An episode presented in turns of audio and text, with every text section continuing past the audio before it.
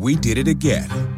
Verizon was just named America's most reliable network by RootMetrics for the 16th time in a row, proving once again that nobody builds networks like Verizon builds networks. That's why we're building 5G right. That's why there's only one best network Verizon. Best and most reliable based on RootMetrics reports from second half 2013 to first half 2021 of three operators on all network types combined, not specific to 5G networks. We did it again.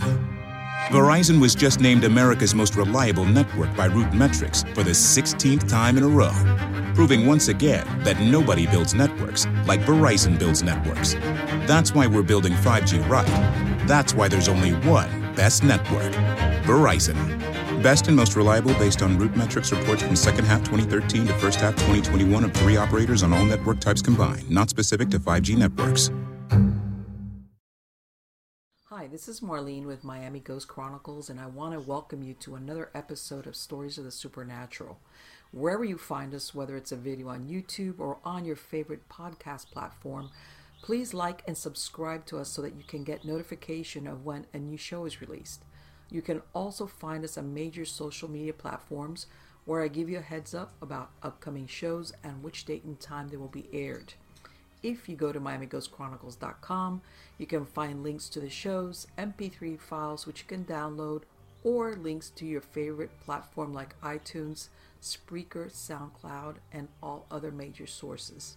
You can find information for upcoming and past talk show appearances as well as new book projects at marlenepardo.com. You can also purchase books and merchandise there and you can visit my author page on Amazon at Marlene Pardo Pellicer. Due to popular demand, I'm narrating my True Believer stories that I've collected throughout the years in a new series called Supernatural Storytime. You can find links at supernaturalstorytime.com. If you are into classic horror, ghost, and adventure stories, I narrate some of those at Nightshade Diary, and you can find links at nightshadediary.com.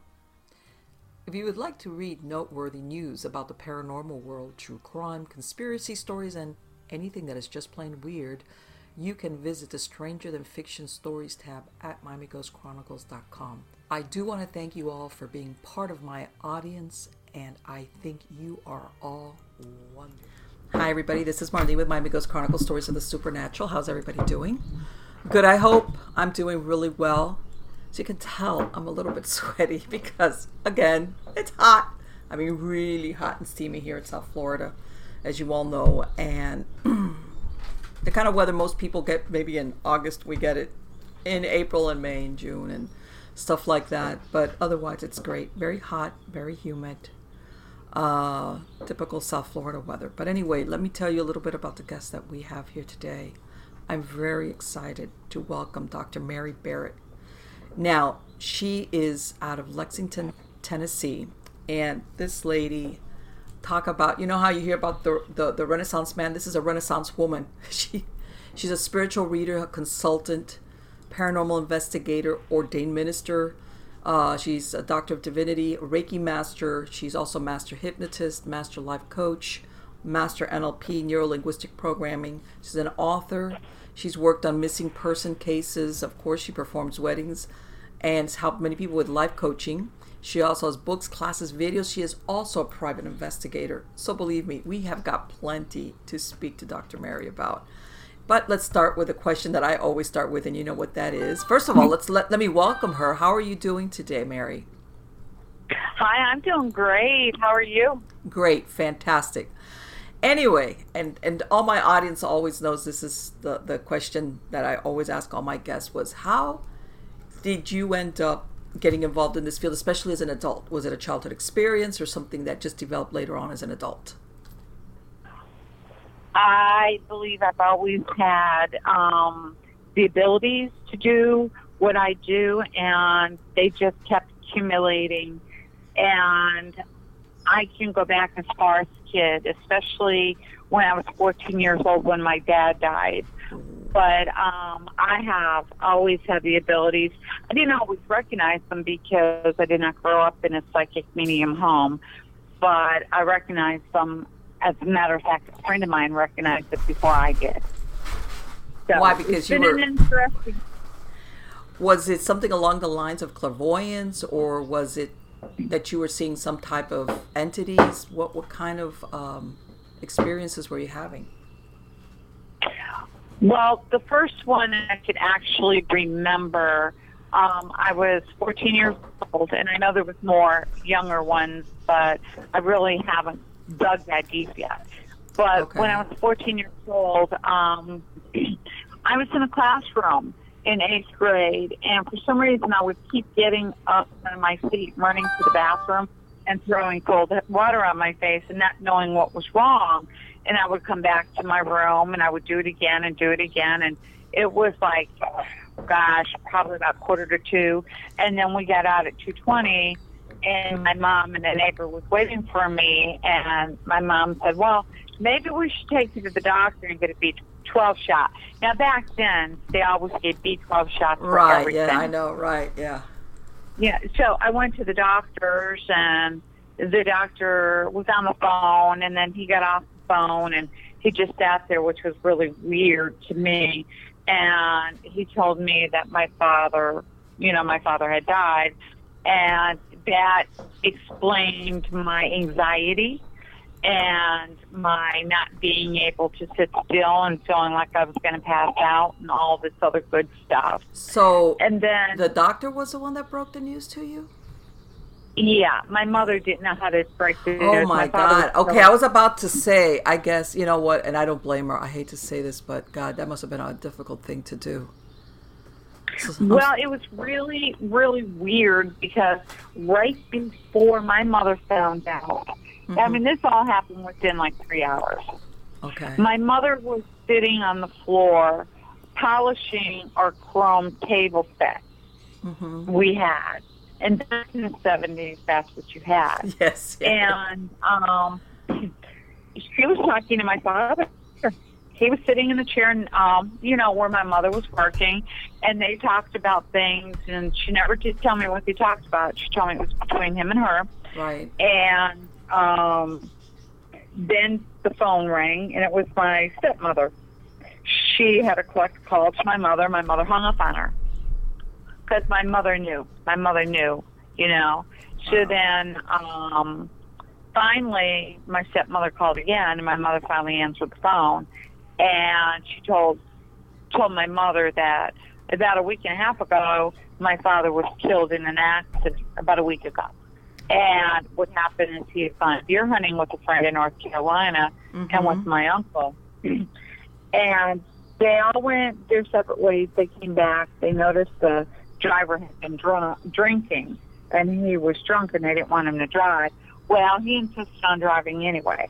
So they were coming down um, the mountain in Morganton, North Carolina, and the guy lost control of the truck Oh my God. they went over a hundred foot embankment and my father was under the truck when all was said and done and my uncle and the other guy never even had a scratch on them You mean your dad was the only one that got hurt in the, or well, that he died in that entire Yeah. accident?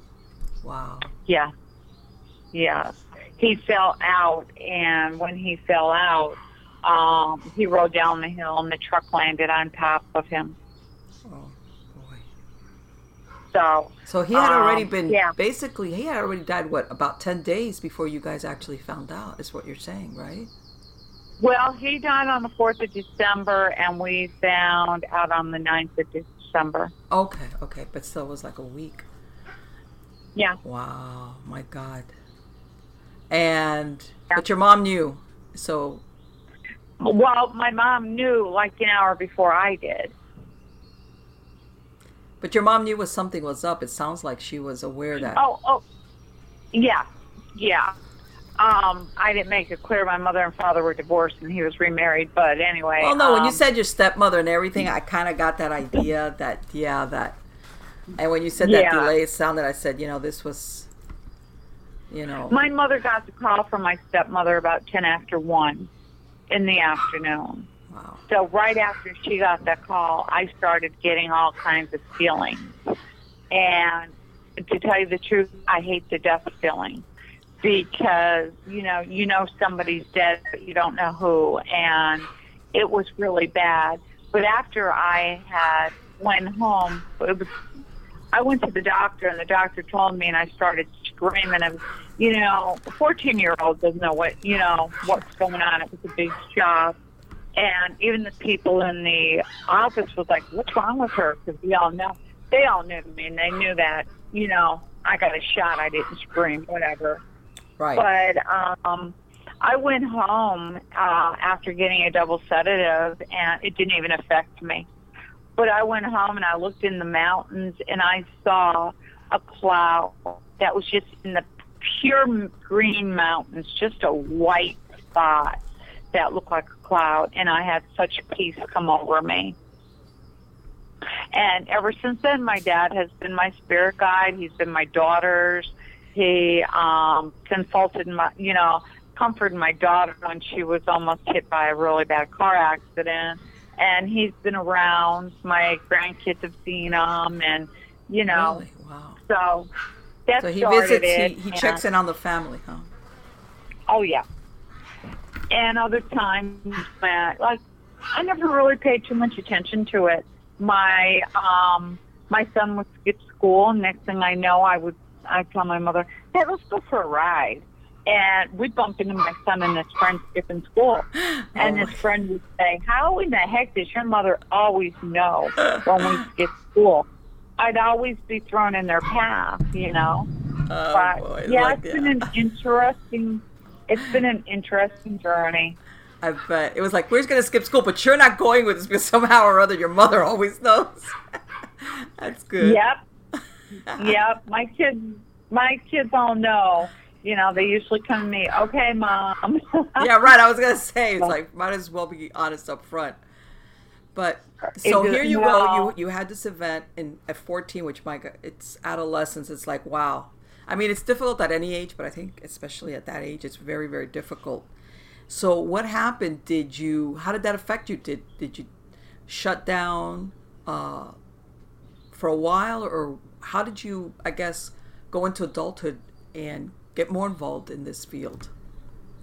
Well, things just started happening, and I really blew a lot of it off because I didn't know. And then when I was in my 30s, my neighbor said to me, "Go buy yourself a pair, um, a pack of tarot cards." And it blew me wide open, and I didn't need any kind of tools whatsoever. I could sit here and um, tell you exactly. You know, I can either do you know, um, missing persons, describing where the person is at. I could do telepathic, um, whatever. You know, Wow. I'm I'm really pretty good at what I do.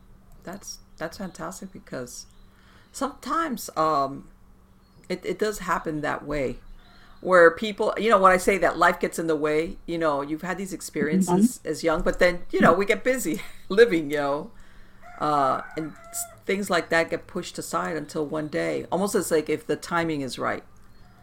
Uh, Well, we were in, we were in Germany, and my husband, well, my husband was in the military. We were in Germany, and you know, we had Desert Storm going on, and I told them, I said, look, if we don't go and get that settled over there now, in ten years, our sons are going to be back over there. Well, it was 1991, and then 19, um, and then 2000, and you know, we were back over there again yeah. you know. So my predictions Yeah. were there, except you know I just blew them off. But I had um, it was really weird. I had my friend, and this was my first missing person. Okay. My friend, um, well, actually, she was a client. She called me up and she says, "Mary, my da- my granddaughter's missing. I need your help." So I just described right where the girl was at. So she was working with the police in Oklahoma and and um, private investigator and bounty hunters trying to find this girl. Well, when she told them all what I said, they said, "Get her out here now." Okay. So I went out there and they took me to the area they thought the girl was in. I said, "Yeah, she's right here." She's like within the block. And was she a runaway, or um, was she, or were they afraid that she had been abducted? No, she was a runaway. They knew Okay. it. Okay. Okay. She took off with her boyfriend. He was hiding her. Wow. And Okay. I was like right within the block of right where she was at. She was, you know, you can't see through houses, but you know where they're at. Mm-hmm. And I pointed out a couple of houses, and she was in one of them. Wow. Yeah. Yeah, let me tell you So- something. Uh, they sometimes uh, kids don't don't know what they put their parents or their families to when they do stuff like that. I'm telling you. Well, there was more to it, and um, I really can't say too much about the subject, but I ended up coming home and then going back there and putting her under hypnosis to get the reason why. And child services were involved, and she, um, yeah, it was a mess. It was a total disaster. So what? There was a history of child abuse or something else along those lines. Um, I really Okay, don't worry, don't worry, don't worry, don't worry. Enough said. Enough said. I understand better than you think. Um, Yeah. So you were you were you came to the rescue more, in more ways than one. In other words. Um, Yeah, I came. I um, I came home and then a day later had to turn around and go right back there because um, children's services and the police and stuff wanted me to put her under hypnosis and uh, record it all, and that's what we did. Okay. Okay. Well, let me tell you. Uh, yeah, and I know it, it. Yeah, it can get it can get kind of crazy. Um, Yeah. as far as when they behave like that, that sometimes there is more to it than just being, you know, like what they call a teenager. Especially when you're talking something as like as extreme as running away. You know, yeah. Sometimes you have to ask yourself Exactly. why. Why is this kid? You know, I'm not gonna tell you. Sometimes they do it for no good reason, in the sense of there is, but it's always good to find out what is going on behind the scenes. In other words. Exactly. And I'm a big believer. I'm a master hypnotist, so I'm a big believer in hypnosis. Oh, I am too. So I, that's why what I said I understand perfectly well what you mean as far as uh, and and you know a lot of people have I think a little bit of uh, preconceived ideas that are in error about hypnosis, okay, and things like that. And um, yeah, it's uh it's it's it's very useful at, at times like that, especially if if you're talking maybe uh, events that were traumatic or painful Exactly. you know, human beings, that's what we do to survive, to keep our sanities. We bury them. But they're still there. Yeah, and I, I've had some rape victims and, um, you know, other people that have been hurt in this world, but I've also had people in past lives that they have carried some stuff over Yes. that we have gone into the back. And I have um, some YouTubes up there where I did a 75 year old woman Okay. that was afraid of fire trucks and she kept calling them engines and find out why until I put her under and she'd been killed by a uh, engine, an Indian back in the 1800s. And now she goes, now I know why I was so afraid of fire trucks, wow. just because they were called engines. right, yeah. exactly. And her and people think, but the the the mind is really weird that way. Especially when Yeah. you're fearful. How's that? Especially when we're fearful. Well, I had one guy tell me I did this on live radio in Pennsylvania. mm-hmm. He said it was like one side of your mouth is saying something, and then the other side of your other side of your mouth and brain are saying, "Why are you saying that?" Right. You know. So yeah, it really it's interesting, and I love Sure. my jobs, all Yeah. of them. Yeah, well, let me tell you something. It uh, us human beings were very interesting. simple, complex at the same time, but very interesting as far as uh, what the mind is capable of. And then, of course, you know, there's also the spiritual component that Exactly. you know sometimes is is not addressed. How's that? You know, every and I and I want to say uh, uh, You know, sometimes when people act erratically, they're medicated, and that's not always the answer because there's something going on at a spiritual level that no drug is going to take care of. See, and that's what I wanted to say also is that, you know, a lot of women, doctors blame the uneasy feelings and the anxiety all on PMS. I know, I know. You know? And that was my problem growing up. Oh, you're just PMSing. Right. Well, bull crappers, you know, yeah. it mm-hmm. was my psyche trying to tell me things. Sure, sure. And uh, so, let me ask you, you tell me, I don't know if you've had the same experience. For example, I would have a client come in for, when I say weight control, usually what we would address is, let's say, choosing the right foods, okay, or whatever, or, you know, going commitment to the gym.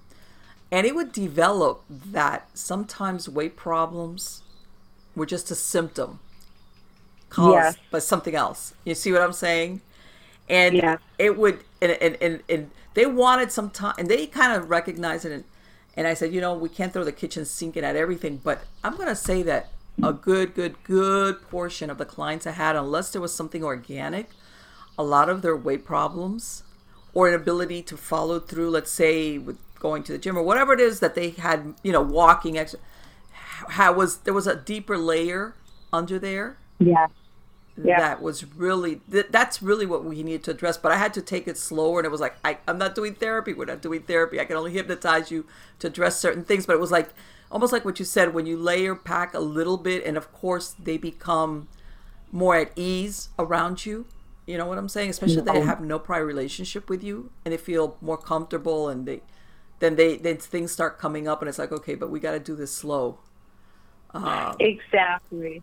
And what I try to do is I try to make them feel like I'm their new best friend. Right. You know, I sit exactly. there and I talk to them and get them comfortable, and then they feel good enough to go under. Mm-hmm. And I've had very good success rate, except for one police officer that would not give up control. Oh, but other than that, yeah. well, when I was going to put him under, he had, he has he was armed, so he put his gun way. Oh my God! Please stop! I have to laugh because I was going to say I had the same experience.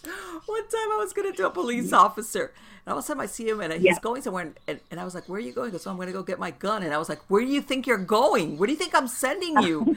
it's like you're going to take the gun. What you know, like they kind of think like you're going to beam them. In South Dakota, we're looking forward to exploring new roads and wide open spaces. When you're ready to travel, go great places. Learn more at travelsouthdakota.com. We did it again. Verizon was just named America's most reliable network by RootMetrics for the 16th time in a row, proving once again that nobody builds networks like Verizon builds networks. That's why we're building 5G right. That's why there's only one best network Verizon. Best and most reliable based on root metrics reports from second half 2013 to first half 2021 of three operators on all network types combined, not specific to 5G networks. To another dimension. that is great well, because. I did a, uh, yeah. I did. I did an event, a past life regression event using hypnosis, and all of them were police officers. Oh mainly. my God, that must have been a long day. Well, no, it wasn't that bad, but I had one guy. He was built like a house, tall and, you know, really built. And I'm like, oh, shoot. So I had him sit across from me. Uh-huh. And then when I had him under, I had one police officer on each side of him and one over on me in case he knocked the table over or he came flying over. And I'm telling everybody else, get back. But he was good. He was good as gold. He went under, told me some stuff, came right back out of it, and it was great. Well, people sometimes are under the misconception that you kind of forget or go to sleep or whatever, and it's not. You you you you're there. You're aware of what's being said and done. You're just really super exactly. relaxed, you know. But people kind of think that you go like fall into the well of oblivion when you're hypnotized, no. and it's that's not the case at all. On the contrary. But yeah, I, mm. I've had that experience with those super analytical types, like you said, that um, they overanalyze everything so so much, and uh, and then of course the ones that that uh, I don't know the, the, their imagination runs away with them, and they kind of think like, what? Where do you think is going to happen here? it's like, what? well, a lot of times um, when I put them under past life, when they want to know things, Mm-hmm. we go ahead and I get them all their information, like their names, their ages, where they were, how they died, and they can go up and look, you know, look up and see if they can find out. We had one girl, um, her mother and I grew up in the same area, and they moved out. But um, this one girl had the, well, actually, it was a boy and a girl that were kidnapped by this guy Okay. and it was a kid. And um, this girl I put under described everything. She had no way of knowing. It was even before she was born. wow. So, and they had moved out of the area, so she didn't know anything. She was the girl that was kidnapped. What? Yep, yep. She knew way too many details, and um, she told me about her and her brother doing this and that, and yep, she had been the girl that had been kidnapped. Wow. And once she became aware of that, how did she handle it? She was okay. She goes, "Oh, that's pretty cool." Um, her mother and I, the minute the girls started naming the street Mm-hmm. and where they were going Right. and who took her and where they were found and where they were put, I mean, she named details that there was no way and Right. no way she could have known this. Yeah. And some of it wasn't even released to the public. I just had happened to um, talk to the mother of the kidnapped children, and I knew some inside information. And when she came out with all this, it was like, holy cow. And was and, and was she related, or did she live in the same area? Did she have any type of connection? Nope. Nothing. This this was before she was born. This was way before she was born. But there was no connection. You know how sometimes people live in the same area, or their families, or their friends. So in other words, there was no. Well- okay, that's so interesting. Okay, let's put it this way. She was. Um, this happened in 1981, Okay. and she was born in the 19 uh, 1990s. wow. and she had moved out of the area and she did not know anything because it was you know it was done and over with nobody ever even talked about it after that Right, right, right. I know what you mean. Did so she didn't know anything did uh, did anything even- become resolved for her, or anything that did she ever say, "Hey, after I had this experience"? um what do you mean You know, because sometimes people have phobias, or they have dreams, nightmares, or they have certain No. feelings. There was nothing there for her. It was just like seeing a movie. In other words. yeah she she described the name of the streets and everything that she Wow. like she was born in that area but then she was taken out of that area and she didn't know. She told she told us where the kids were taken from and named the streets. They traveled to get to the place that he killed them and hid them. Wow, that's incredible. she took us down the route. Mm, yeah Incredible, incredible. Have you had Yeah. uh, Mary? Have you have you run across any uh, with the hypnosis? Um, since you do past life regression, anything with spiritual attachments? Um, yeah, and um, I've taken care of that. There's been a few, but not really, not really bad. I mean, you know, y y demons and um, all this is being overused. Well, no, no, no. And And, I by, and by this, wait, and, and I totally agree with you. I think it's overdone. I'm talking spiritual attachments, as in sometimes like dead people, you know, like humans. No, nothing. So we don't have to go out there. And it, and I totally 100% agree with you that I think that it's overdone for the shock and awe factor, which Exactly. it's like yeah that i think that's honestly i think it's very very rare uh despite Yeah. what people was portrayed out there Yeah, and I want to touch on this for a minute because I have, you know, this one client. I finally had to actually block her. She would call. She called me up and told me she had a lot of weird things going on in her house. okay So I went to her house and I, you know, I did the saging, the cleansing, and the closing of the portals. I did all that. Well, then she started calling me up and telling me that the people are coming up from her yard. oh There's a bunch of people in her yard. There's hundreds of people walking around. And I mean, I can't say it's not true, Right. and I won't say it's not true. Mm-hmm. But I also think that the woman needed to get a little bit of a reality check Yeah. because I think what happened is a lot of people are watching the shock and awe, Yes. you know, with these yes. demons, and now they're bringing them into their own homes Oh, when there's absolutely. something new. They're absolutely. Well, I ha- I have gone into homes before, and I'm like, there's something here, and I'm really good at being able to find portals and feeling things and stuff Mhm. like that. right. But this woman was totally. It, to her, just to get worse and worse and worse and worse, and there was nothing there. And I had already been to her house and did everything that I could do. I did everything on. I did work on her. I did work on her husband. right. You know, um, and when I left, everything was settled and gone, and everything was. And then she started coming up with this other stuff, and I'm like, you know what? One of the things I tell people is, you know, I tell especially, and I, and you know, you do have people that have mental illnesses. You know, this. exactly. Believe me, I, I, I mean, I've worked as a paranormal investigator since the 1990s, and I've grown across my fair share. And to be honest with you, sometimes, not all the time, sometimes they have an overlapping paranormal event or spiritual turbulence going on around them.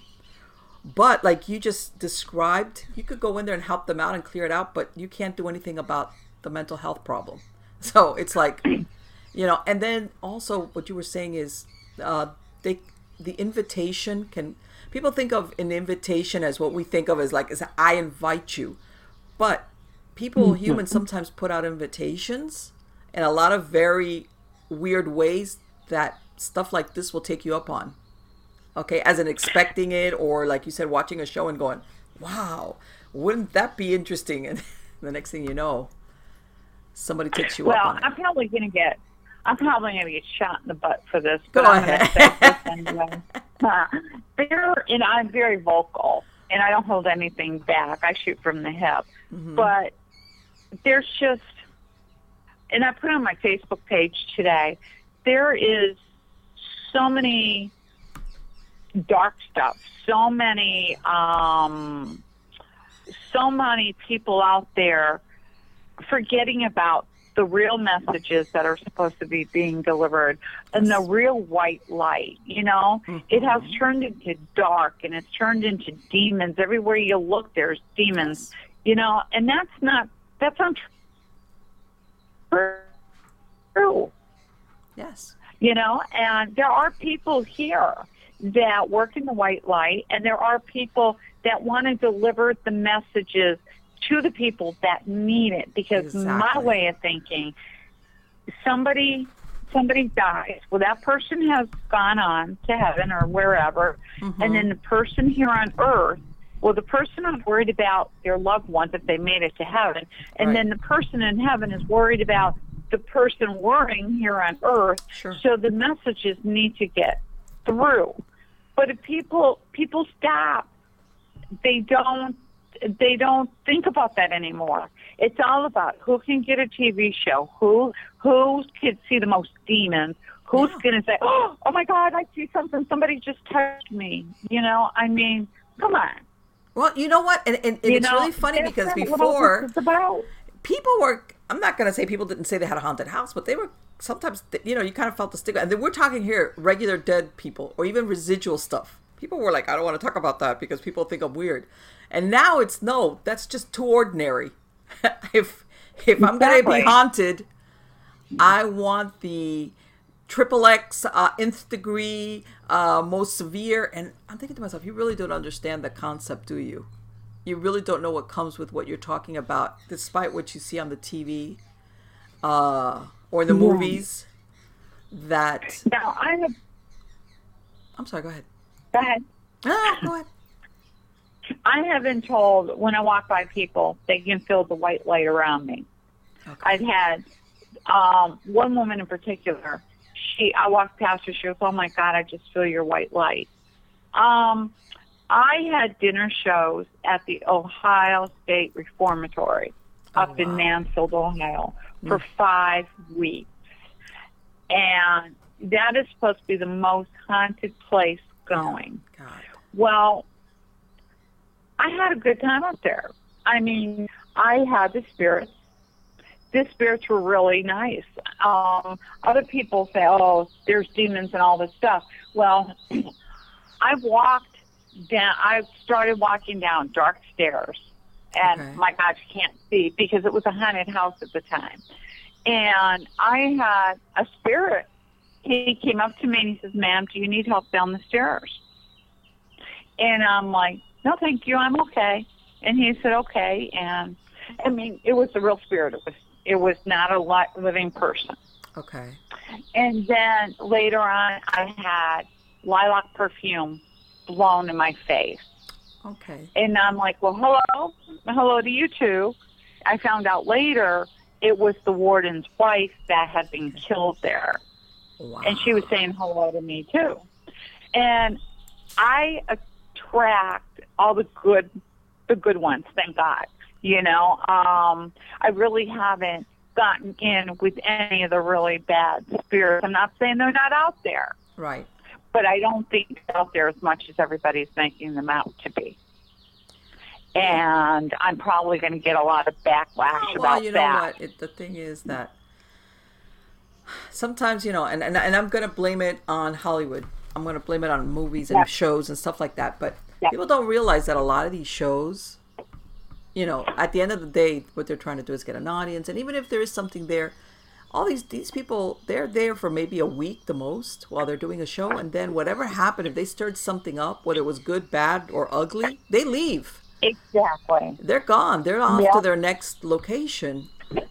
And people don't realize that when you start wanting this because you're bored, oh, let's go with that, uh, that you, when you all of a sudden start getting scared and want to back out of it, like saying, oh my God, this is, it- that's just not the way it works sometimes. Because you've opened that door. Exactly. And you can provoke people, you know, spirits and stuff like that. Mm-hmm. And maybe it's because I have a, you know, um, all the white light around me, or maybe Right. because I'm afraid of them that they're there to talk to me. I've gone to Oklahoma again. I had a, um, I was working with the paranormal team out there. And I went in, it was a train station, and it was a guy from the 1980s, and him and a woman that, you know, he liked and she liked him and stuff. Well, he had some things to say to another psychic, re- a resident psychic medium, mm-hmm. which he couldn't say to her her because for some reason the communication wasn't working. I, I stood there as a mediator between the two of them, going back and forth and saying, you know, what was going on.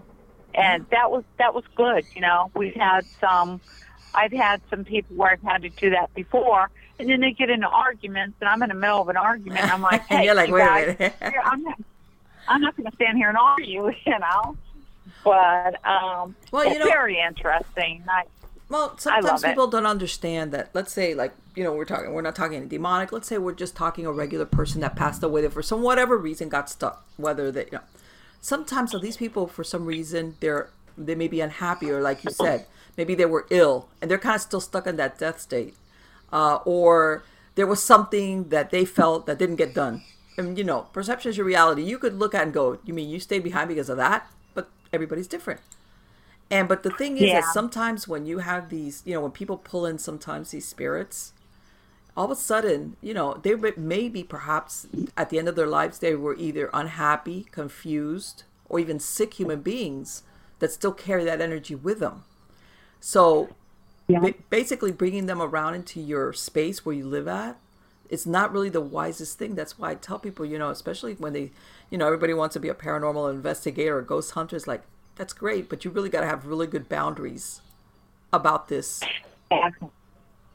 Yeah, I had actually the same psychic medium, the resident one I was telling you about. Um, her daughter had gotten possessed, and she had to tell that, you know, tell to go. And I've had, um, I've had, you know, spirits for that I've had to tell and go and stuff like that.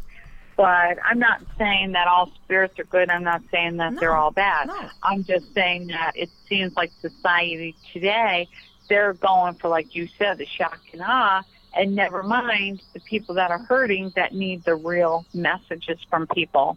Oh yeah, of course, of course, but you know, and it's just something that it's a question of entertainment and of course money. That's what it boils down to, and it's like even if it's un- kind of unrealistic or lopsided, um, that yeah, that there's a, there's a lot of that going around, and they don't see the flip side of it, which is ultimately you're talking about a human soul.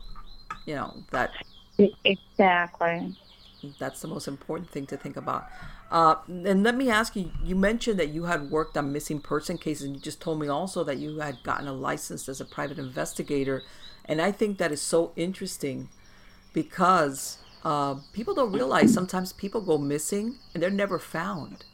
Uh, and people don't really. It, it, it, as a matter of fact, it's not ever verified if if there was foul play or if this person just walked, you know, just decided, hey, I'm gonna leave. Nobody ever knows anything about them.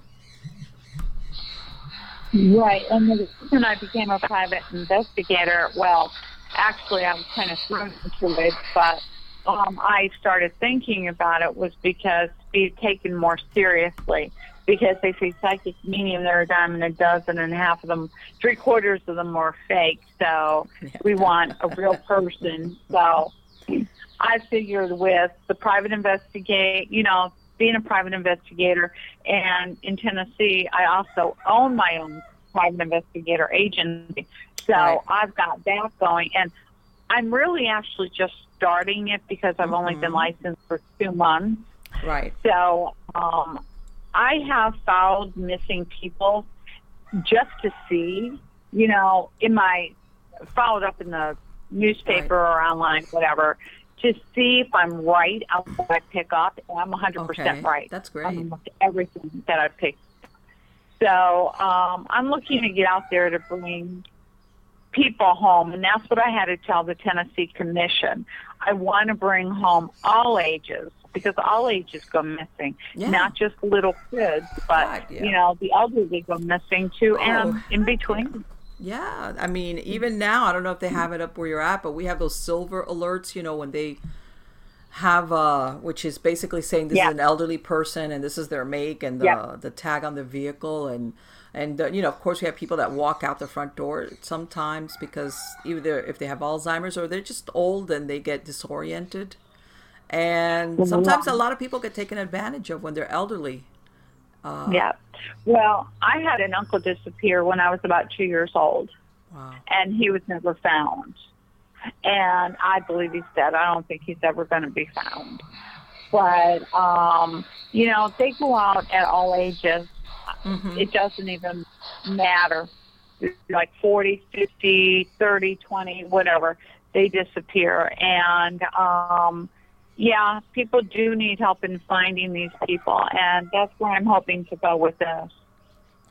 Well, it, it, and people, I think, uh, don't understand that um, there's something for, and, and, and there's something because sometimes people say, uh, let's say like what you said about your uncle.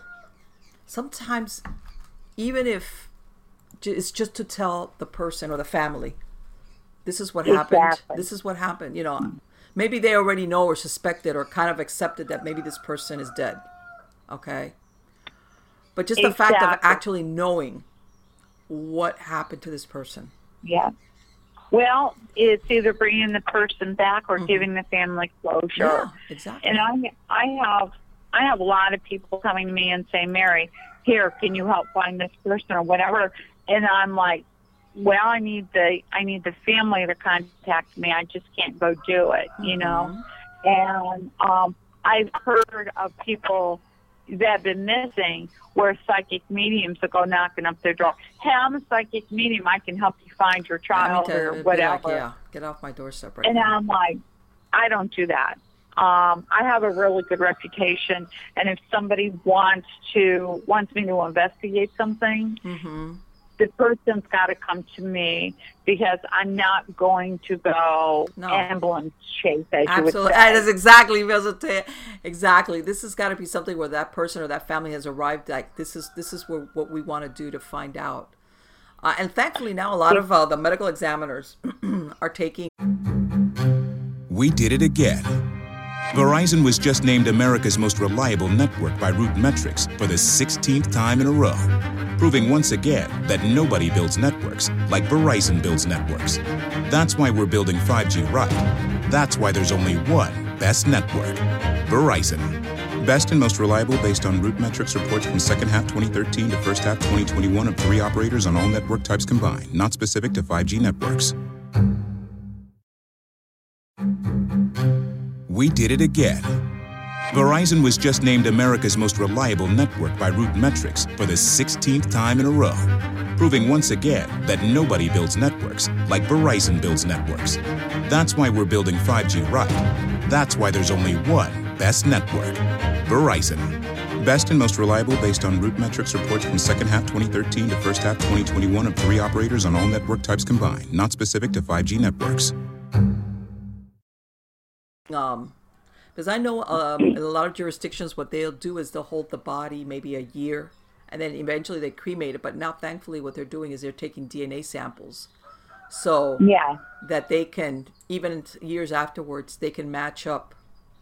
Uh, and you you know, the the person with a family member if the family Yeah. member ever goes missing, and uh, Well, I have. I knew somebody who went missing. Um, he was. I didn't know about this until later, but he walked out of a place and dropped dead, and nobody knew who he was, and put him in a no-name um, Yes. grave.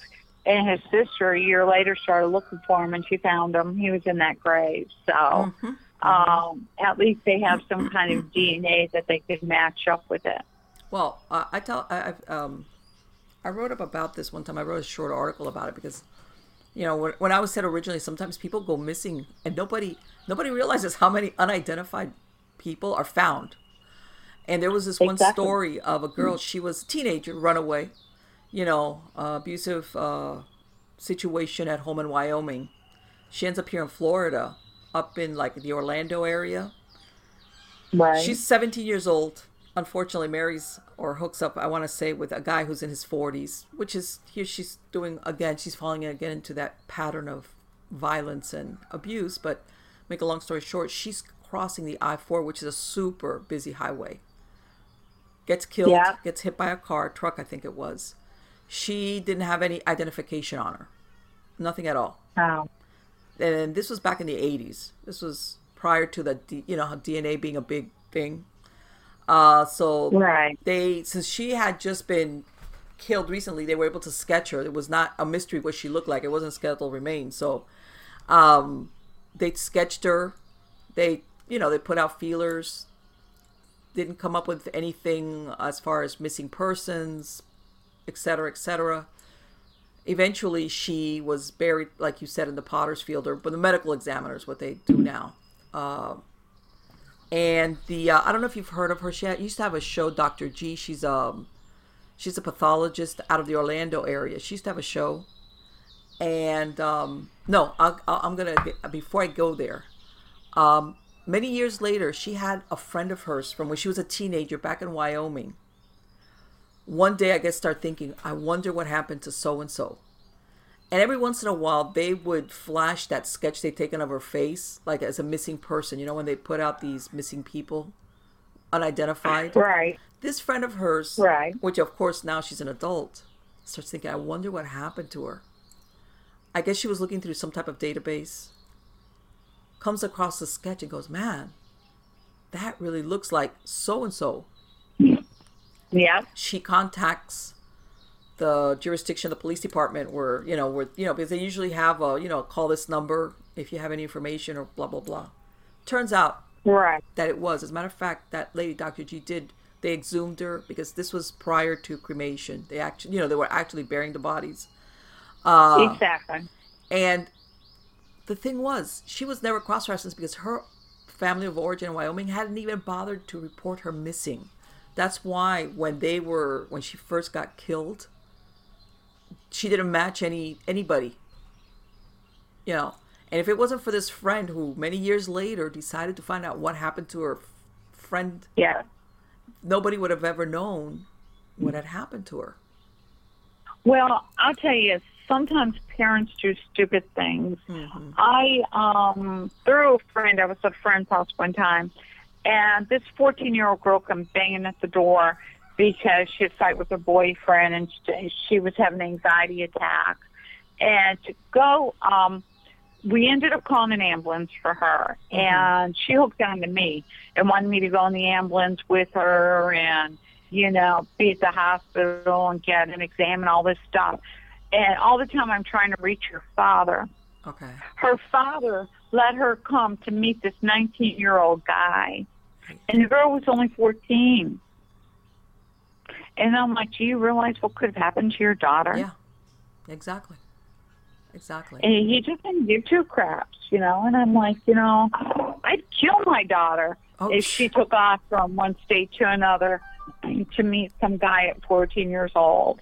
Exactly. But it's like, and this is the thing because sometimes, and, and I tell everybody, I know sometimes that, you know, families, when they have these teenagers that are chronic runaways, sometimes yeah. they don't bother you know to to because what happens is that when you put out a, a missing persons report on a juvenile once they come back the police has got to come back and eyeball them again. So the family's like oh my god i'm not going to go through that again. But once that person disappears they eventually go man she's i haven't heard from so and so so they do put out a missing persons report.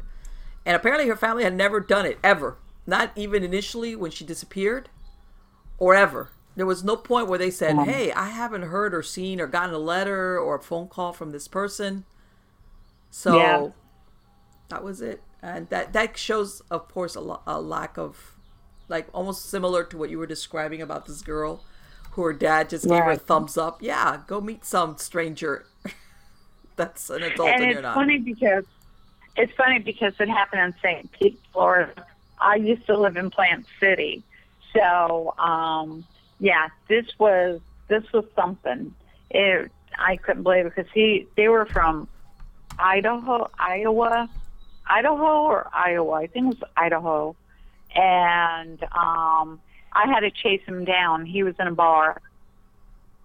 Okay. So, and then I had to tell him, you know, what was going on, and then she had to have a female exam, and I ended up in there with her too. And I mean, I didn't even know the girl. I just felt sorry for her because she was 14 years old and, you know, right. nobody was there, you know, nobody cared. to help her. Nobody cared. And I mean, she ended up uh, getting an STD from this guy. And, um, her father was just very nonchalant about everything. Nobody cared. That's what it was. Nobody cared. Yep, exactly. Yeah. Exactly. And that's why today we have so many kids that are out there on the street, mm-hmm. um, either you know hooking or drug yeah. addicts or some that have been kidnapped. Look at sure. the look up in Ohio with the three women that were held for ten years. You know, I mean, and Jean Smart, all that. You know, or not Jean Smart, but the Smart Girl. But right, you yes. know, you all these girls and human trafficking is happening to guys now, and it's happening to middle-aged people. Yes, people, and, and what they don't know is that what they do because they're real smart. You know, despite you know the databases and that now more more police departments are on the same page, kind of. They kind of know that if they move, uh, in, in other words, let's say if they're doing some type of trafficking and prostitution, They'll have them for right. a few months, let's say in Miami, for example. And before some task force is put together, they move them, let's say, to Atlanta, you know, or they'll follow, exactly. you know, if there's some big event going on in a city, uh, they'll say, you know, we'll go there and we'll be there a couple of weeks or a month, whatever. And then right. by the time the police catch up and say, hey, you know, there's somebody that's they, they they move off someplace else and that's how a lot of times they they're they evade capture. Uh, I I feel like this um, generation is the entitlement in generation because they think they're entitled to everything and it can't happen to them. It's worse than when we were kids. Oh yes, and I mean, um, uh, as a matter of fact, uh, uh and, and I, I tell everybody, you know, when you're young, you always have that mentality. Nothing bad can happen to you, and I think that that happens to everybody. You know, when you're young, nothing. exactly. That, that's hell. That's gonna happen to. Oh my God. You know, when you would, you know, when your parents tell you, don't do that. You know. But um, Yeah. sometimes uh, I agree that some kids live too much in la la land. I don't know if it's the proliferation of video games or that sometimes maybe parents shelter them in a in the wrong ways. They don't care enough about what they're doing, but they don't let them also have a taste of consequences of your actions. It's like a weird, you know, dichotomy of Yeah. one and the other. Uh, but yeah, and a lot of them are very impulsive. How's that? You get mad at your parents, and instead of going to your room and saying, I hate my parents, you run off. you run away. It's like, what are you Exactly. doing? Hello? Do you understand what you're Now, doing? when when I was a teenager in the 60s and 70s, people would do that, you know, but it was safe. They didn't really run away, you know, really go anywhere. right. But nowadays, it's just, you know, it's ridiculous. And these kids just, they want to grow up too fast, is what it is. Right. But, Well, and I um, think I also then- think that there's besides the families that like that that you know the parent or parents that don't care. I think yeah, also but I've seen a lot of, yeah there, I've there's a there's a, there- there's a message of like you don't need your parents. You don't you know in other words who are they to tell you what to do? Your parent? Hello, how's that? yeah, Yeah. yeah, yeah. if I agree with you on that one. But anyway, that's why I became a private investigator. me tell you something. There's, there's plenty to do. I'll tell you that much. There is plenty to do out there. Uh, and It's yeah, I, contact. And I'm going to say, you know, and I'm sure you've run across this, Mary, especially if you've worked in law enforcement. Most uh, law enforcement agencies are, their caseloads are very high. So when they get given a runaway or possible missing person, sometimes it doesn't stay at the top of their list very long, I know. you know? I know, that's a shame. But they have so many. They've got so much bullcrap going on Mm-hmm. that I can actually see why. Yeah, yeah. Oh well, you know, it's like, you know, if you've got a murder or an assault or a robbery, and then you've got a person who, and and, and this is why I tell them, you know, if you've got, let's say, a kid that's maybe run away a couple of times, and you report it to the police, and the police, unfortunately, they're gonna say, oh, okay, well, you know, it's just a runaway, for example. Even though the parent will say no, they, this is something different. They, they- you know, this, you know, they this my child wouldn't stay away this long or they would have called me let's face it they're not going to give it the same urgency as That's true. you know and, and you run That's across very, that. very true. yeah no they uh they, it's it's like i said there's plenty uh there's plenty out there and uh also with uh you know and is we're we're from that same generation you know we grew up with nobody had cellular phones. You know you had the only phone was at home. You know? Yeah. Tied to a wall. you know so before right it was tied to the wall. And i remember you know uh there was a certain time you no phone calls were expected at the house. Like if that phone rang it was something was happening somewhere in the family. There's, you know like you were expected you know of course when you're a teenager you do that sometimes that weekend i'm going to talk to the but it wasn't the norm you know for people to be calling in other words that it was there was a time where you were shut shut down and you know you were at home and you were with your family and uh you know Oh, yeah. and that doesn't exist anymore. Uh, and connections are made sometimes, true. unfortunately, between your kids, especially it doesn't even have to be a teenager, and wrong people pretending to be what they're not. yep. And, Exactly. And they lure them away. They lure them out of homes, out of, uh, oh, meet me here. Maybe it's something similar to what you were talking about. Sometimes a 19 year old turns out to be a 29 year old. So, right. and Yep. yes, it is. It is. Unfortunately, it's but it's just a one of those things. And I'm sure each generation, when things are going on, they say it's never been as bad as this. But um, now, let me ask you: You also work uh, with uh, with Re- Reiki. Yeah. Do you incorporate that as far as Well, As I far as the energy consider work? Yeah, yeah, and I consider it um, like an inside massage okay? because, and I tell everybody, I am not a doctor of medicine.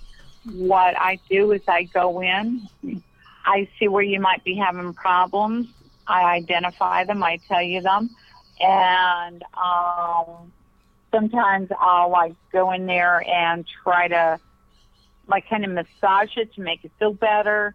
And if it's something you need to see a doctor about, you should see a doctor about it. And then when I'm in there, a lot of times I'll align and clear the chakras that help people that feel off balance and stuff like that. Usually their chakras need to be cleared. Right, right. And that's what, what I was talking about originally is sometimes, you know, people manifest stuff physically. Don't get me wrong. I, I have nothing with, Yeah. but there's sometimes there's a spiritual component as far as the energy in our bodies. Uh, whether it's Yeah. because of bad nutrition or just, God, you know, sometimes people are stressed out and they're trying to multitask all the time, multitasking while they're multitasking. But also, don't forget, um, a lot of times, empaths, people who have all these feelings and stuff, they can't be around a lot of other people Yes. because they suck in their energy. Oh my God, you're absolutely you are absolutely right about that. You are absolutely And right now- about that. And people don't really. And yeah, that- you're right. You're right. People, there's people that, um, I call them nails. There's nails so firmly to the earth they could be around everything, anything, you know. And it's like unless it's a two by four and it falls on their head, they're like, huh? And then there's other people that are they're just more they're like sponges. They they pick up a lot and uh, they get affected. In other words, by Yeah. just stuff going on around them, or in some cases, if there's what- a person around them. I'll tell you, people can feel my energy. Like I'm from Pennsylvania originally, so we talk fast, and a lot of people think because we talk fast that we're we're excited about something or we're nervous about something. Well, it's funny because my son ended up in the hospital last weekend Okay. and he had passed out and we couldn't figure out what was wrong with him. Well, I was calm. I, I finally got calmed down, but my energy, everybody else could feel my energy bouncing off the walls. Now, this is a new one because usually I'm bouncing off the walls, but I'm calm, but everybody else could feel my energy going crazy. and I had a friend tell me one time, she was a psychic, she goes, I can't read you until you can calm your energy down. And I can calm my energy down. But now it's going wacky and I don't even realize it. So, you know, sometimes it's me just talking to somebody or it's me being my Pennsylvania self with the, you know, with the loud talking and the rushing talking and all that stuff. And I'm as clear as day and I'm calm as day. But now all of a sudden, my my energy has taken a turn where it's bouncing off the walls, and other people are feeling it, and I'm not. And that's really weird. Well, you know what? It's it also depends. I mean, there's a lot of things. It depends on the timing of things as far as what our energy or, or the person involved. Um, right. I hate to say it. Usually, when it has to do with children, with our children, even if you know they're adults, that that's, Exactly. That's the one thing I think, because like I tell everybody, no matter how old they are, they're they're always your children. Um, Yeah. Well, we had him in the hospital because my daughter-in-law called and said he passed out. And then we got him to the hospital. He passed out again at the hospital and fell, uh, bumped his head. mhm. But um, we found out it's a bleeding ulcer and a, a hernia. I mean, he's fine. Right. But while we were dealing with that, he was admitted to the hospital for four days. Right. My one doctor, my one daughter was visiting him, and she got sick and ended up in the emergency room. So I had one on Oh the seventh God. floor and one in the emergency room. So Yeah. yeah. Okay. Yeah, but that's that's like a lot of times that uh yeah, we can net we can you know, you you know, you could say they're an adult and everything, but you know, when it comes to our children, there's always something that you can't you Oh, can't yeah. just like you can't tell yourself, "Oh, calm down." I mean, you do, but not No. really, not truly. It's Well, a- my son is 30. My son is 30. He's mm-hmm. married. He's got children, and he's about to have a baby. My daughter's 37, and she has three kids. And when they they get worried or they get nervous or something's wrong, it's always mom. Of course. Even though they're parents themselves, you know. Oh yes, But- absolutely. I tell everybody, you know, it doesn't. Of course, and I, I still have the same, you know, the same thing. You know, I have three kids, and they're all in their thirties, and it's the same thing. When you know, uh, it's like, well, mo- uh, mom, you know, and or, yeah, I get that same call. Believe me, I've gotten that same call all the time, all the time. you know, they're Oh, very, yeah. they're they, they're pretty independent. Don't get me wrong, but always Well, when you know they're always like or they'll i have one son my youngest. He'll call me like uh like he's just calling me like oh just how's everything mom? Blah blah blah blah. And i know okay here it comes. And it's always somehow or other to ask my advice about something but he doesn't want to come straight out and ask me you know because it sounds like i'm asking my mother for advice. So he'll call me like on some pretext like ah just everything okay there? Yeah yeah everything is fine. Mm-hmm. And i'm waiting for it. Uh-huh. and then he'll say well you know uh, this and this and what do, what do you think about that? You know? And it's like Yeah. but I have to always couch it like I'm not telling him what to do either. So Yeah. Like my daughter walked in and now now I've had it. I have five kids and three of them were girls and girls are harder to raise than boys. And now I'm my daughter's come to me about my 15 year old grandson and his love life, and I'm like, oh my god, I know. It's, Yes. it's just funny. It's like, Yeah. oh, I want to be 15 again. yeah. Oh yeah. The, the, yeah, and of course when you're 15, everybody's in a real hurry to be grown up and be adults, and it's like. And it's really funny because you have you will have adults that will tell you, "Oh, don't worry, you'll," and you're like, "No, no, I, I need to be an adult and drive and have a job." And yeah, it's all right. Believe me, you'll get plenty of that eventually. Oh Little did we yeah, know. and then you're gonna then you're gonna want to wish you were 15 again and letting your parents handle everything. Sure. Yeah. Even though nowadays it's the other way. I'm not gonna say because my kids are pretty good because like my my youngest he went to the Navy right out of high school and the others I told them you know if you're going to school. But nowadays we have you know I'm sure you we've all heard about sometimes the kids nowadays they they they want to stay at home forever. it's like I know somebody like that. Yeah, it's like yeah. yeah you mean you mean have to worry about a Ross and and paying the rent and you know why if I've got my mom and my dad or you know that will handle that for me so yeah yeah that's that that that's goes back to what you were saying originally about sometimes the the parents over uh, they, they they overdo it when it comes to taking care of uh, being you know letting go of uh, you have to let the responsibility hit them on the head a little bit when they're younger Oh yeah. so that they don't Yep. At some point they're like okay you have to be an adult bye and it's fly little bird fly like i say but anyway mary i wanted to thank Yeah. you so much for being a guest you have been absolutely wonderful and uh, for my podcast audience what is your website address if they wanted to go ahead and get in touch with you Okay, it's www dot Mary M A R Y Mm-hmm. Barrett B A R R E T T dot org. Dot org. Okay perfect. And i'll have uh, a link to the website on the credits of the show.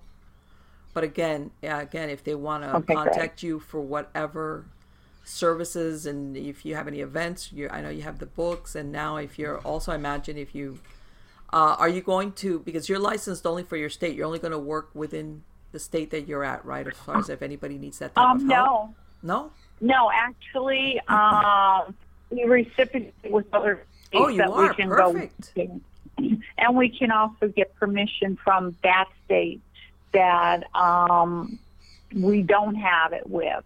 So, yeah, we could. I can go anywhere, pretty much. I believe. So, Perfect. if anybody needs any help like that, all they have to do is call. Perfect. Perfect. Okay. So you all have it, you know. They can give you a call And or to let- contact you via email and find out, you know, if uh you know, if you can help them out. Uh whether it's through the private investigation uh, or any of the other things that you do, which I and I hate to Well, say, my invest I'm sorry. Go ahead. my investi- my investigation has a different website. Oh, then what's Did that? you want that? Yeah, yeah, yeah. It's www dot a l i m E N T I P I dot com. Okay. Elementary PI. Okay. All right. And let me ask you, just in case if anybody wants, will you have a link from your regular website over there, or no? I I believe so. Yeah. Okay. Okay.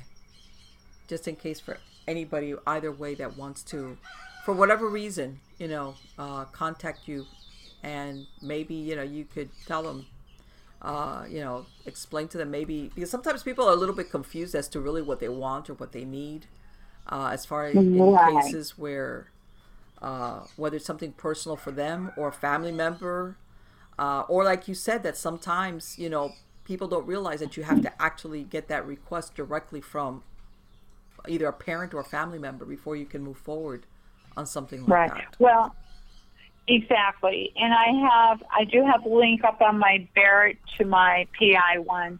So um, it's right on the first page. Perfect. Excellent. Excellent.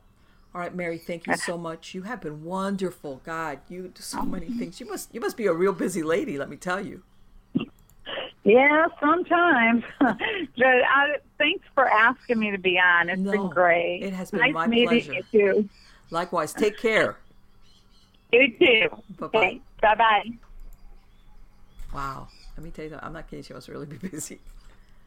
Um, because uh, the thing is this: people don't realize that.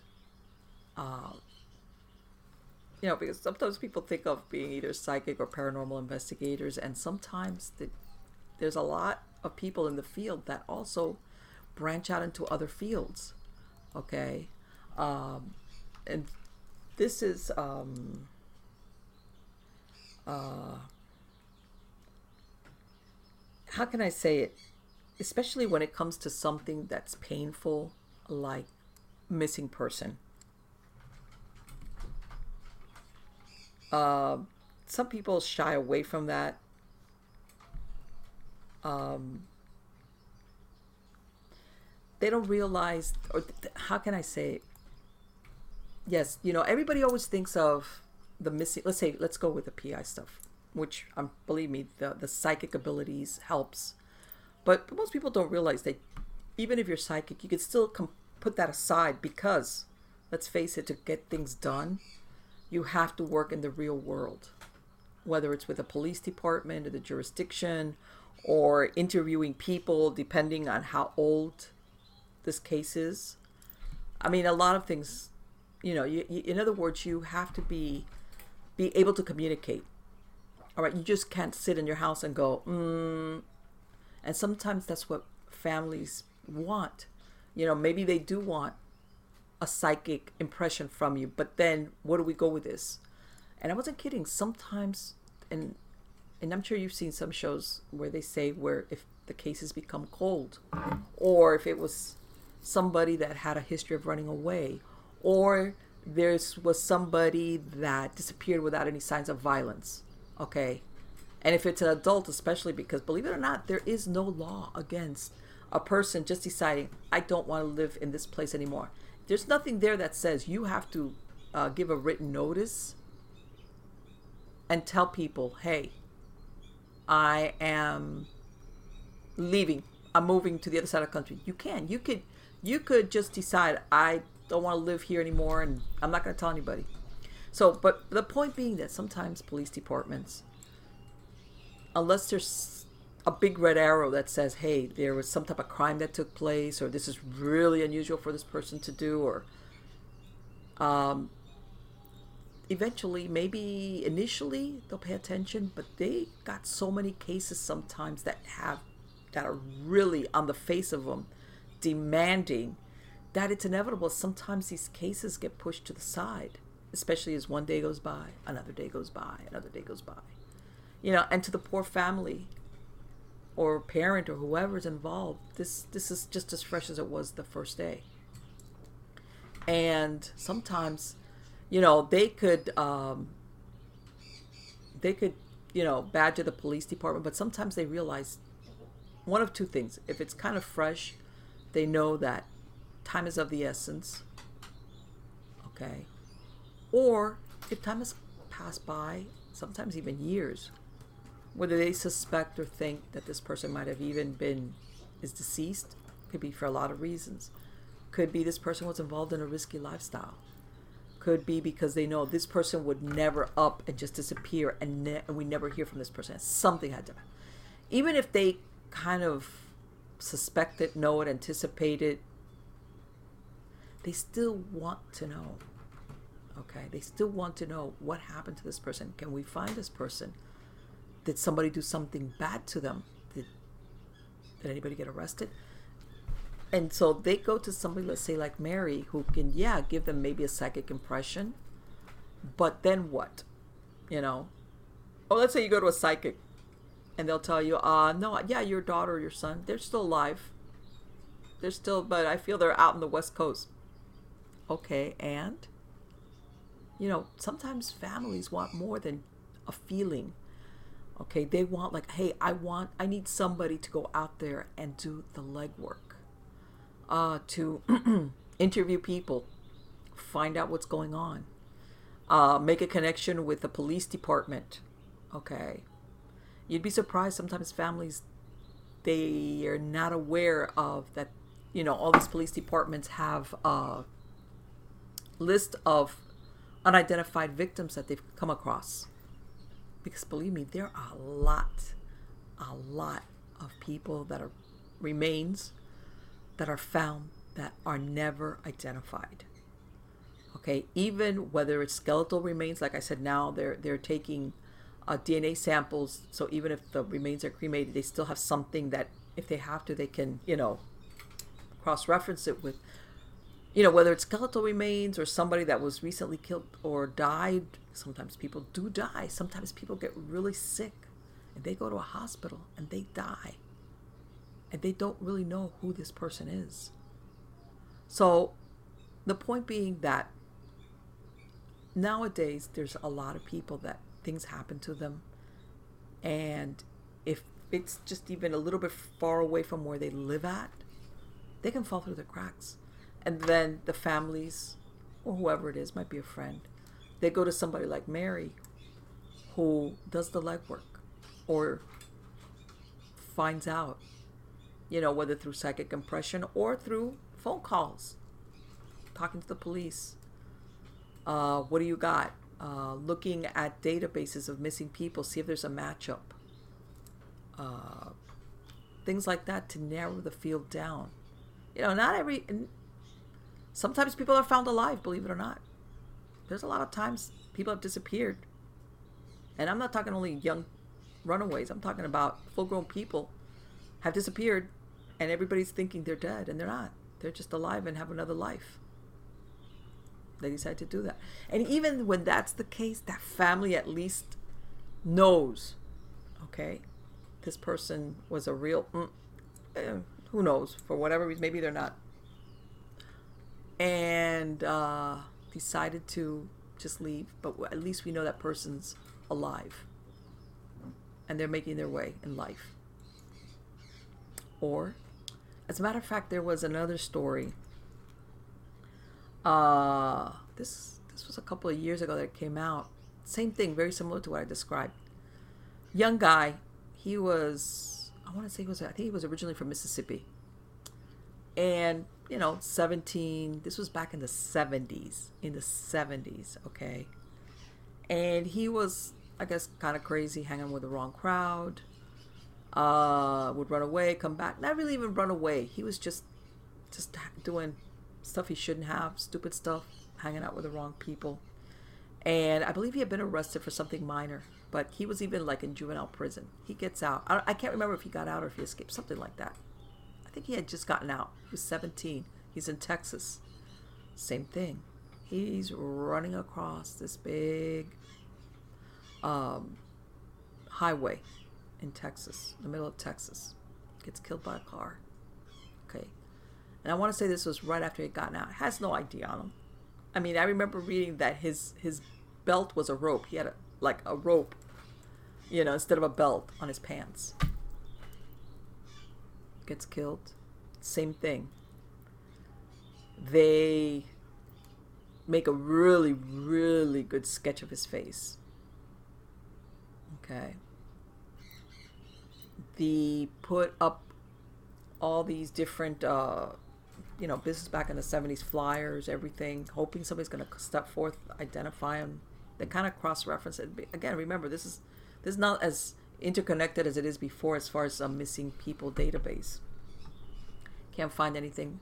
This happened like in a little town in Texas where the jurisdiction that it fell into, people were nice enough, like in that, that community, that everybody chipped in and they buried him. Unidentified guy. Uh, believe it or not, I want to say, well, 40 something years later, and I can't remember, I'm sorry, I can't remember the ladies' names. Uh, some of these ladies that worked at the police department and another organization that work with putting together the uh, people like that, people that are deceased and never identified, they finally found him. He had been reported missing by his family in Mississippi way back in the 1970s. I mean, in other words, his family, he, he was kind of a crazy kid, but every time he would do crazy stuff, he would always stay in touch with his family.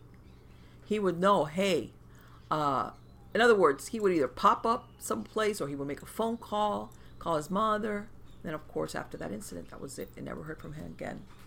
And uh, they got an answer 40 years later about what had happened to him. Uh, and I believe the family decided just to leave him be buried, stay buried. Of course, I believe they changed the, uh, you know, the tombstone. They gave him his name and everything. And, uh, but my point being that sometimes because of the sheer number of people that go missing uh, or remains that are found, that there's just no way to trace them. Uh, and then the volume of crimes that police departments deal with, these cases just fall on the wayside and the more time goes by stuff that's recovered is get puts in a box shoved somewhere. I've heard of sometimes even evidence rooms throwing stuff out or places even being burnt down. And the evidence or whatever it was that was collected if they ever do collect anything it's gone. And i think that that's of all the situations that that would be one of the most horrible of never ever knowing what happened to this person. Okay, even if in your mind you're thinking, I know that this person is deceased.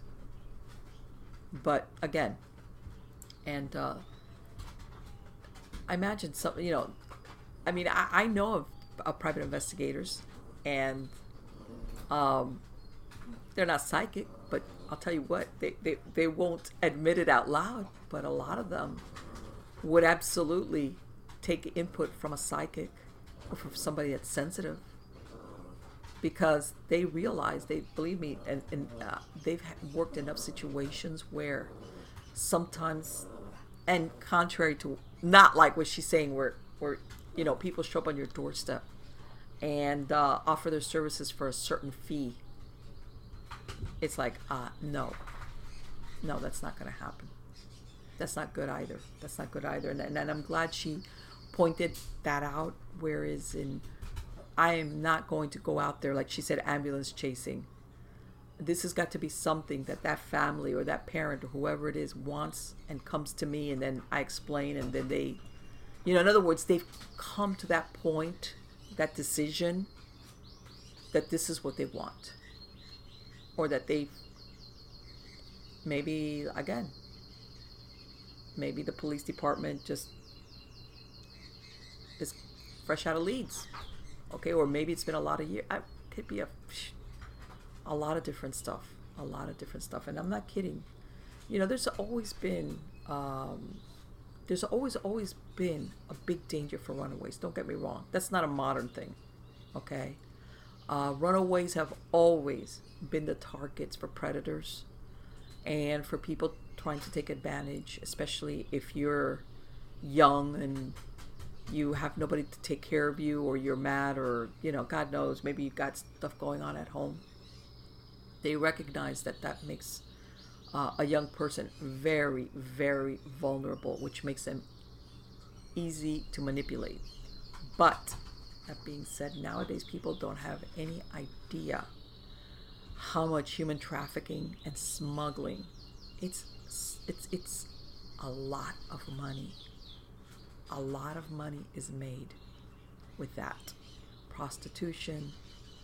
Uh, and by this I mean boys and girls. Okay. All ages. And you're disposable. You're disposable. Because you know what? They know that when this person is not useful for whatever reason, there's plenty others I can get. You know, it's like a com- oh, no big deal. You know, and, and if you think about it, who you're dealing with in all these that are, are all psychopaths and sociopaths. Okay, psychopaths and sociopaths. In other words, they have no mercy. They don't care. They don't see you as a human being. Uh, they just see you as a commodity to be used. And when you're not useful, and as in you're not bringing them any more money, they get rid of you. You know, people sometimes think, oh, well, they let you go. No, they don't let you go and walk on your way. One of two things happens either you die, because God knows maybe you develop a drug habit, you got sick, or if that's not the case, but you're not used, they kill you. You know, people think, oh, at some point, no, they kill you. What? What? So you could talk about everything you saw while you were being shuttled around the country, maybe being prostituted, or you saw things that were going on, or you know the locations of little brothels that they got. You think they're going to let people like that walk away? Absolutely not. The most you're going to get is that sometimes, sometimes, and this is a rare exception, is they'll groom maybe a young prostitute to become a madam or an enforcer. Madam is a nice word, an enforcer for them. And when they grow a little bit older, like, okay, you know what? I'm going to leave you in charge of this house and you're going to rule it with an iron hand. So because I need to go, maybe you're a pimp or you're you're you know you're going from house to house, so you need somebody there at that location that's going to run that place like a like a boot camp. And a lot of them are ruthless because they're they you know what? They first of all they feel very special because now they're they're on the other side of the equation.